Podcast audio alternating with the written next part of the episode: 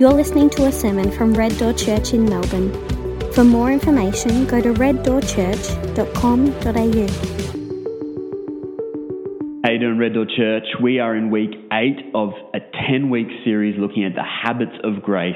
And by this point, you're probably, depending on how you're wired and what season of life you're in, you're probably receiving these messages either as invitations or as condemnations. And our hope and our prayer is that you would receive these as, as invitations into life and health and wholeness and well being, into a, a daily apprenticeship with Jesus, which is what you were made for. But the reality is that for many of us, we hear these messages and receive them as condemnations. That is, they remind us of all the things that we're not doing, that we know we should be doing, but that we can't be doing for whatever reason.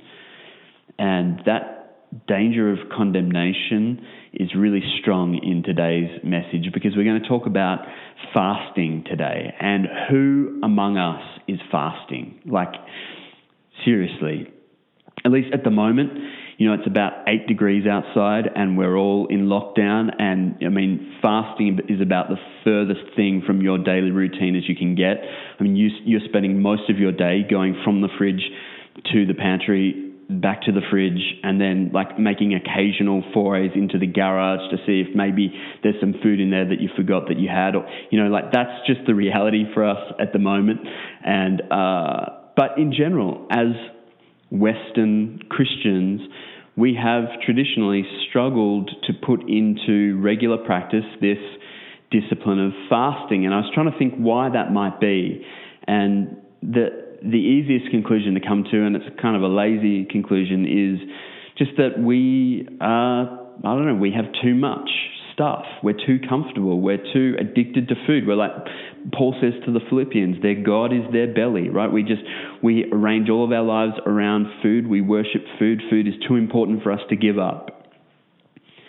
And so we don't fast.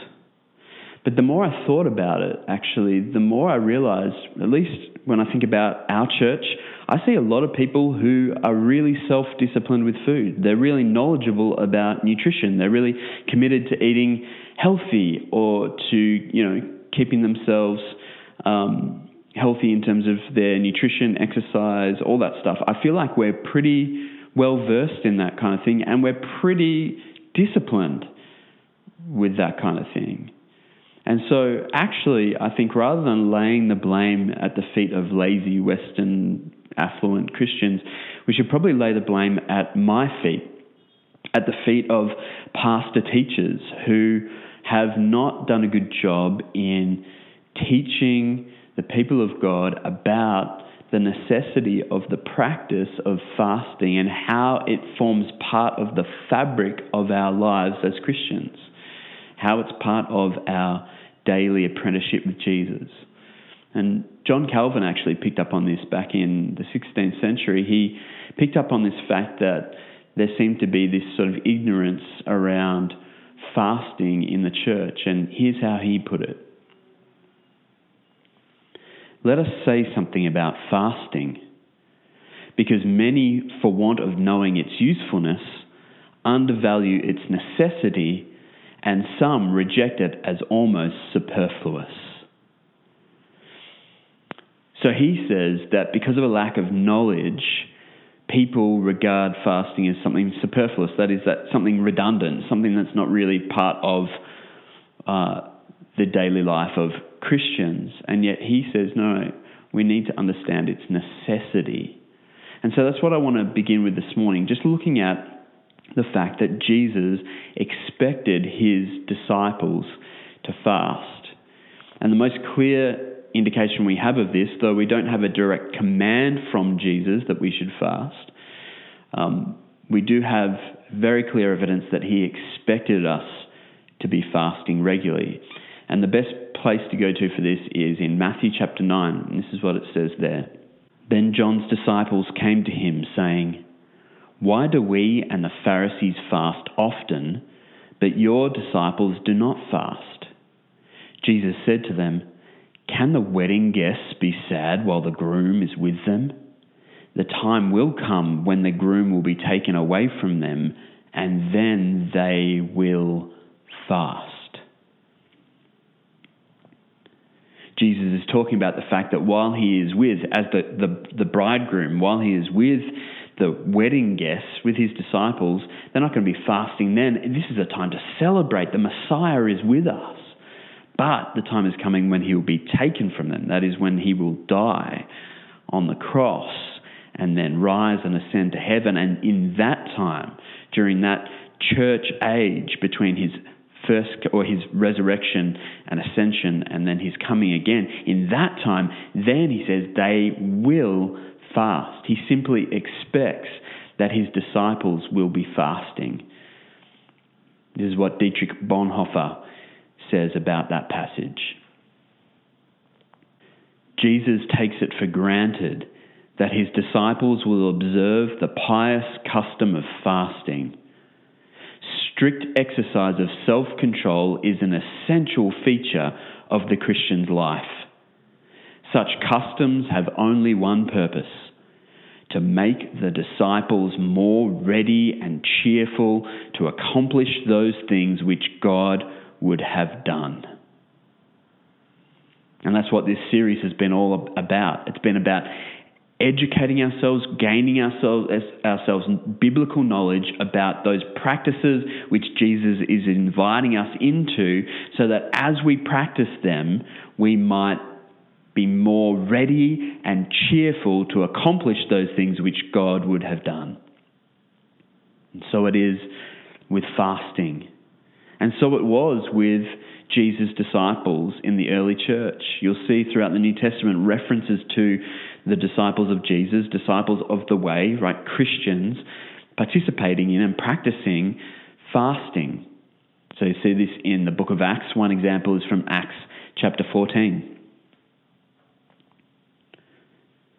When they had appointed elders for them in every church and prayed with fasting, they committed them to the Lord in whom they had believed. And so you had this regular practice of fasting being part of, in this case, the process of installing elders in new churches that they were planting. We're going to see later another reference to fasting being part of the normal ritual and routine of worship. And so you have this statement of fact from the beginning. Jesus expected his disciples to fast, and the early church shows us that that's exactly what they did. That ought to give us some information, at least, about what our pattern of practice should be when it comes to fasting. Now, I want to talk about three purposes of fasting. Now, taking for granted the fact that actually, even if we've never fasted before, we ought to hear what's just been said and think, well, I need to put this into practice in my life. And in that case, what are the purposes of fasting? If I'm going to understand this well and do it purposefully, what are some purposes for fasting for Christians today? And the first purpose I want to explore is fasting as an expression of desperation. This is what Joseph Wimmer says about this purpose of fasting. The weakness of hunger, which leads to death, brings forth the goodness and power of God who wills life.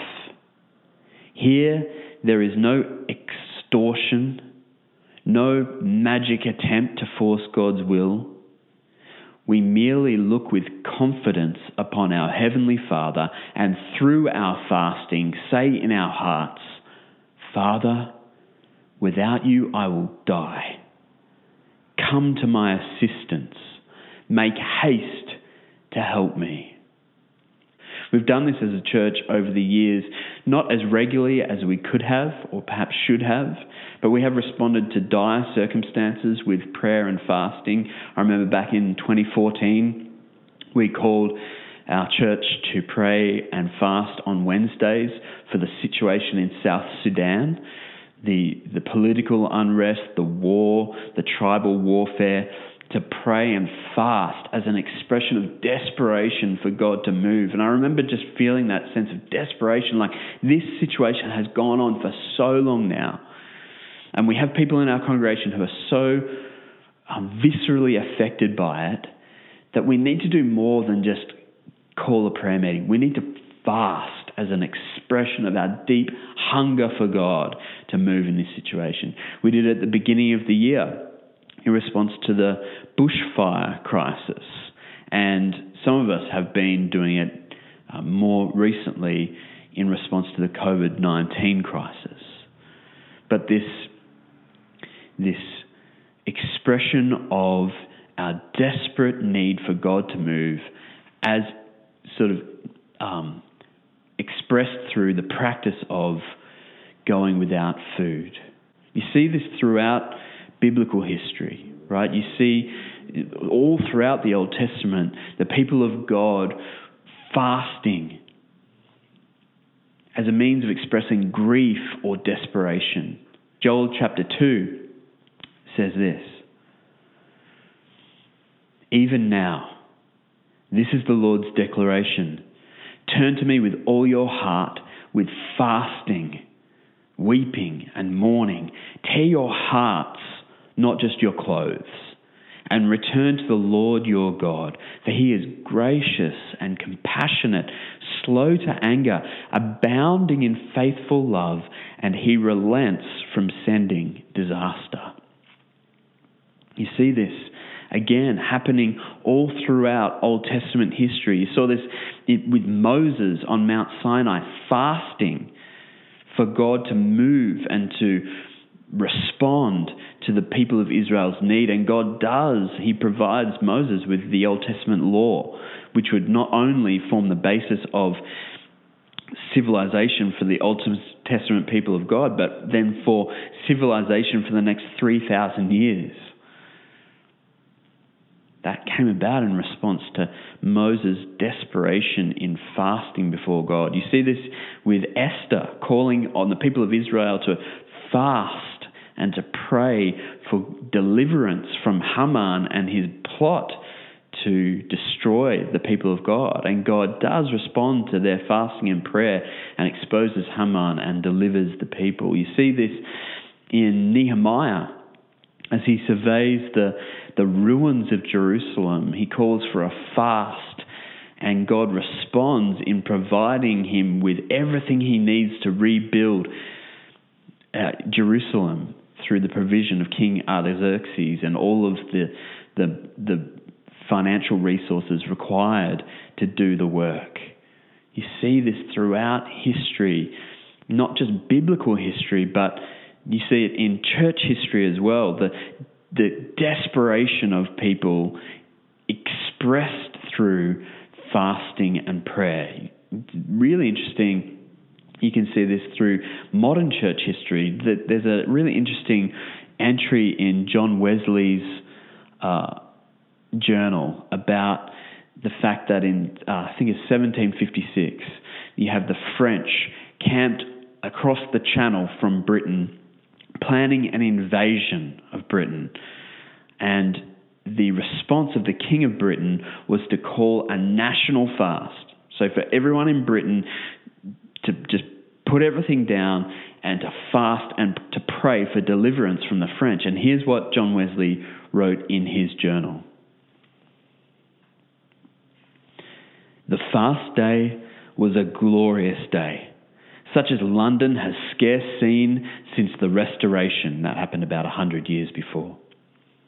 Every church in the city was more than full, and a solemn seriousness sat on every face. Surely God heareth prayer, and there will yet be a lengthening of our tranquility. And then later he inserted in a footnote humility was turned into national rejoicing, for the threatened invasion by the French was averted. And John Wesley attributed that aversion of the threat to the, the, the expression of desperation that was um, demonstrated through the fasting and prayer of the people of Britain. And so you see this through biblical history and church history, this expression of desperation through fasting. Another purpose of fasting is that it's an, an aid to our worship. It's somehow fasting from food, right? Denying ourselves good things, right? Food is a good gift from God. Somehow, but somehow denying ourselves that good gift sharpens us up, right? Makes us more open to experiencing God in worship. John Piper wrote a book called A Hunger for God, which is all about fasting, which I recommend to you, and you can actually get a free PDF version online. Um, and in it, he says something like, uh, the greatest enemy of a hunger for God is not poison, but apple pie. And his point is that um, the, the, the things that dull our openness and our keenness and our the kind of vitality of in worship are not necessarily poisons. They're not sins necessarily. They're not the enemy. It's actually the good things of God which can actually numb us to the goodness of God Himself. We end up worshiping the creation rather than the Creator. And so abstaining from these good things can actually reignite our sense of keenness and openness to the ministry of God through worship. You can see this in Acts chapter 13, where we get an insight into their practice of worship in the first century. It says, As they were worshipping the Lord and fasting, the Holy Spirit said, Set apart from me Barnabas and Saul for the work to which I have called them. Then, after they had fasted and prayed and laid hands on them, they sent them off. When you read the book of Acts, it's just so clear that fasting was a regular discipline that Christians exercised, and it was a regular part of their worship as God's people. And that's because it functions in such a way as to enhance our worship. Charles Spurgeon, who was the pastor of the biggest church in the world in the 19th century, the Metropolitan Tabernacle, he said this about fasting in his church. Our seasons of fasting and prayer at the Metropolitan Tabernacle have been high days indeed.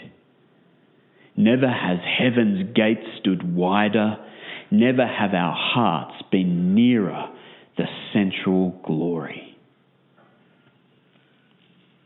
That's the purpose of fasting in opening us up to the glory of God in worship. It is an aid to our worship. If you are dry, if you are feeling a sense of dryness right now, or a sense of just deadened or numbed affections for God and for the things of God, for the glory of God, then put this to the test.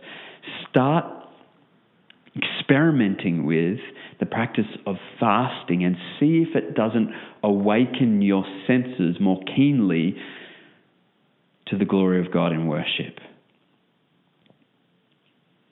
So we see the purpose of fasting in as an expression of desperation for God to move. We see the purpose of fasting as an aid to worship. And lastly, we see the purpose of fasting as a jump start for gratitude. And this is just a brief point I want to make, which is more of an anecdotal thing that I've, I haven't picked up in my reading on fasting, but it's more something that I've noticed is, that's going on in the culture around us right now. Okay, and, and this is how I, I've noticed it. I've heard people say a whole lot recently um, things like this. Uh, the fact that we have been forced to socially distance ourselves has awakened me to just how much I enjoy having social interaction and social contact. And therefore, once these prohibitions have been lifted, I'm just going to go around and hug everyone. Have you heard people say stuff like that? I can't wait until we're just allowed to gather together. I'm just going to give everyone a big hug. I've heard that over and over and over again. So, what's going on there? I think the, the enforced fasting of social, from social contact has alerted us to the preciousness of social contact so that when we're able to resume social contact, we're going to be more grateful for the gift of social contact. And the same is true when we fast from other good things like food or whatever good gift you determine you will fast from. It awakens in us a sense of gratitude for that which we had taken for granted. If you've got kids, you'll know that one of the difficulties of getting everyone to say grace together is not just remembering to do it, it's actually saying grace in such a way that communicates real gratitude for this food. Why? Because we have so much food that we're not actually that grateful for it. Right? Food, there's food in the fridge and the cupboard year round. We're, we just don't feel that grateful for it. But if the food is taken from us, then how quickly we will turn to God in gratitude for the food that we have. The same is going on now with this enforced fast from social interaction. And the same is true whenever we employ this discipline, this habit, this practice of fasting, it reignites in us a sense of gratitude for the good gifts of God. So there's three purposes for fasting. I want to finish by just giving some practical advice for fasting. And this advice is not coming from me, from the fount of my wisdom and knowledge and experience. This is coming straight out of a book which I recommend you read. It's called Habits of Grace. Um, it's been one of the key texts we've been referring to during this series, and it's written by David Mathis. Um, and I just want to I want to read for you some practical points of application for you. If you've heard this message and you've thought, yeah, I can see actually Jesus is expecting fasting to be a normal part of my my weekly rhythm as a as a apprentice, as a disciple. I can see the purposes, right, the good purposes of God in fasting. Then how do we sort of get underway? Here's uh, five points, and I'm just going to read these for you and encourage you to put them into practice. So, five practical points from The Habits of Grace by David Mathis. Number one, start small. Don't go from no fasting to attempting a week long fast. Start with one meal, then try two meals, and work your way up to a day long fast. And I would just add an edit there um, don't start today. If you're watching this on a Sunday, don't start today because in church tradition, Sunday has never been a fast day. Sunday is Resurrection Sunday. It's the day that we remember Jesus rose from the dead. And so, Sunday, every Sunday, is a feast day, not a fast day. All right, number two, plan what you'll do instead of eating. So, each fast should have a specific spiritual purpose. Identify what that is and design a focus to replace the time you would have spent eating. Without a purpose and plan, it's not Christian fasting, it's just going hungry. And so we need to be conscious of what our purpose is in this particular fast. I would recommend just write it down. And then once you've been through the fast, reflect back on the purpose and sort of journal through that and say, this was my purpose. What were the outcomes? Where, where, where can I see fruit that's been born through the purpose of and practice of this fast? All right. Number three, consider how it will affect others. Love for God and for neighbor go together. So as you plan your fast, consider how it will affect others. If you have regular lunches with colleagues or dinners with family or roommates, assess how your abstaining will affect them and let them know ahead of time. Okay, point number four. Try different kinds of fasting. In particular, consider fasting together with your family, small group, or church. Do you share together in some special need for God's wisdom and guidance? Is there an unusual difficulty in the church or society? Uh, yes. For which you need God's intervention? Plead with special earnestness for God's help by linking arms with other believers to fast together. And I would just say, yes, this is true not only for the habit of fasting, but in all of the things we've been talking about, we need to yes apply this in the in our, our individual lives, but all of the things we've been talking about, silence and solitude, as an exception to this rule because it kind of requires us to be alone. But in, as far as the other things go, in terms of our prayer life, our Bible reading, our killing of sin, right, confession when it comes to fasting, next week we'll talk about feasting and then Sabbath. All of these things actually we should be putting into practice, not just in our individual lives, but in our corporate life. We should be inviting others, our family and household, our small group or accountability group, our church life itself should be involved in these practices so that it's not just on me to kind of white knuckle it and get through and establish these habits, but actually, no, this is something the people of God do together in community. So important. Four things. Fifth thing fast from something other than food. If the better part of wisdom for you in your health condition is not to go without food, Consider fasting from television, computer, social media, or some other regular enjoyment that would bend your heart toward greater enjoyment of Jesus. And I would just say that is the purpose of all of these disciplines and habits that we've been looking at.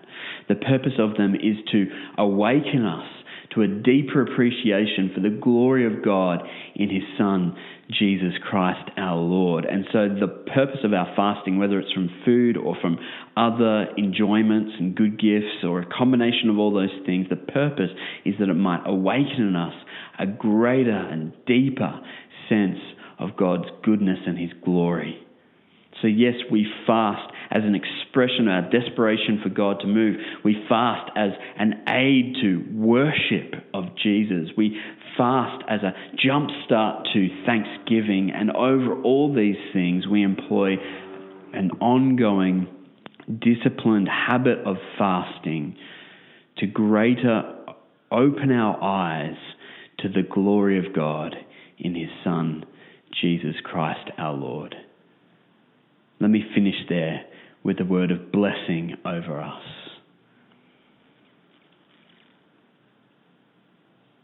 Friends, the Lord bless you and keep you. The Lord make his face to shine upon you and be gracious to you. The Lord lift up his countenance upon you and give you peace. Amen.